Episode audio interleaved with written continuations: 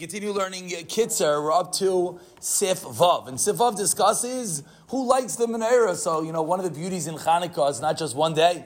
If you messed up on day one, on day three, on day four, you still got another chance. Baruch Hashem. So the minhag pashmim dinasenu. What is the minhag? Kimahadrin mina mahadrin. Shamalikin kolachad v'achav ne'abayis. Everyone lights b'layla rishain. One candle, b'sheni, two candles, etc., etc. That's something that we all know fascinating tidbit is that nowhere in halacha do we find the ikar halacha. The ikar halacha, which is one candle for the entire household, you don't find that. You only find that in the Mishnah points out that that is the ikar halacha. But it starts from Mahadrin, then Mahadrin mina Mahadrin, which is, you know, maybe the theme of Hanukkah is we're always trying to be a little bit greater, a little bit higher. It continues the kitzur. Zahir, one should be careful that everyone should have their candles in their own place. This is something that sometimes you, you know, you look at a window and it just looks like one big mash of candles. Each set of candles should be discernible in their own in their own uh, area. Interesting. Shiloh Shlomo Kluger was asked, "What happens if you light too many candles? You mess up tonight. You think tonight is night six. It's night five, by the way. And you light, yeah, like Sphere, you say last night, you lit the wrong number of candles. What do you do?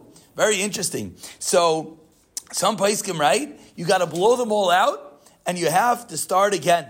Because you lit the wrong number and the whole, you have to know what number it is. Says Shlomo Kluger, B'diyeved, your yaitze, but put out the extra candle. Just an interesting, fascinating tidbit. One more Allah, we'll skip the sif yud over here.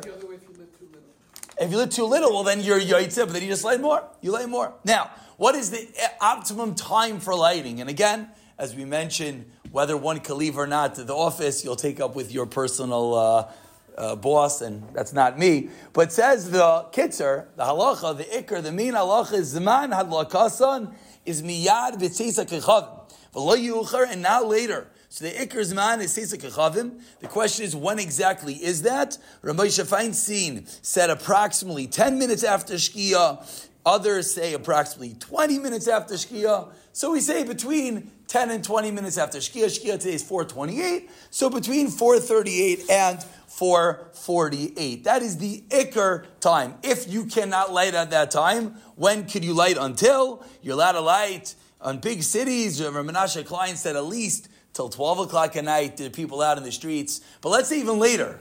You know, bottom line, what happens? You show up, it's 2 o'clock in the morning, there's no one up outside, it's you, maybe your wife, and two kids. What do you do now?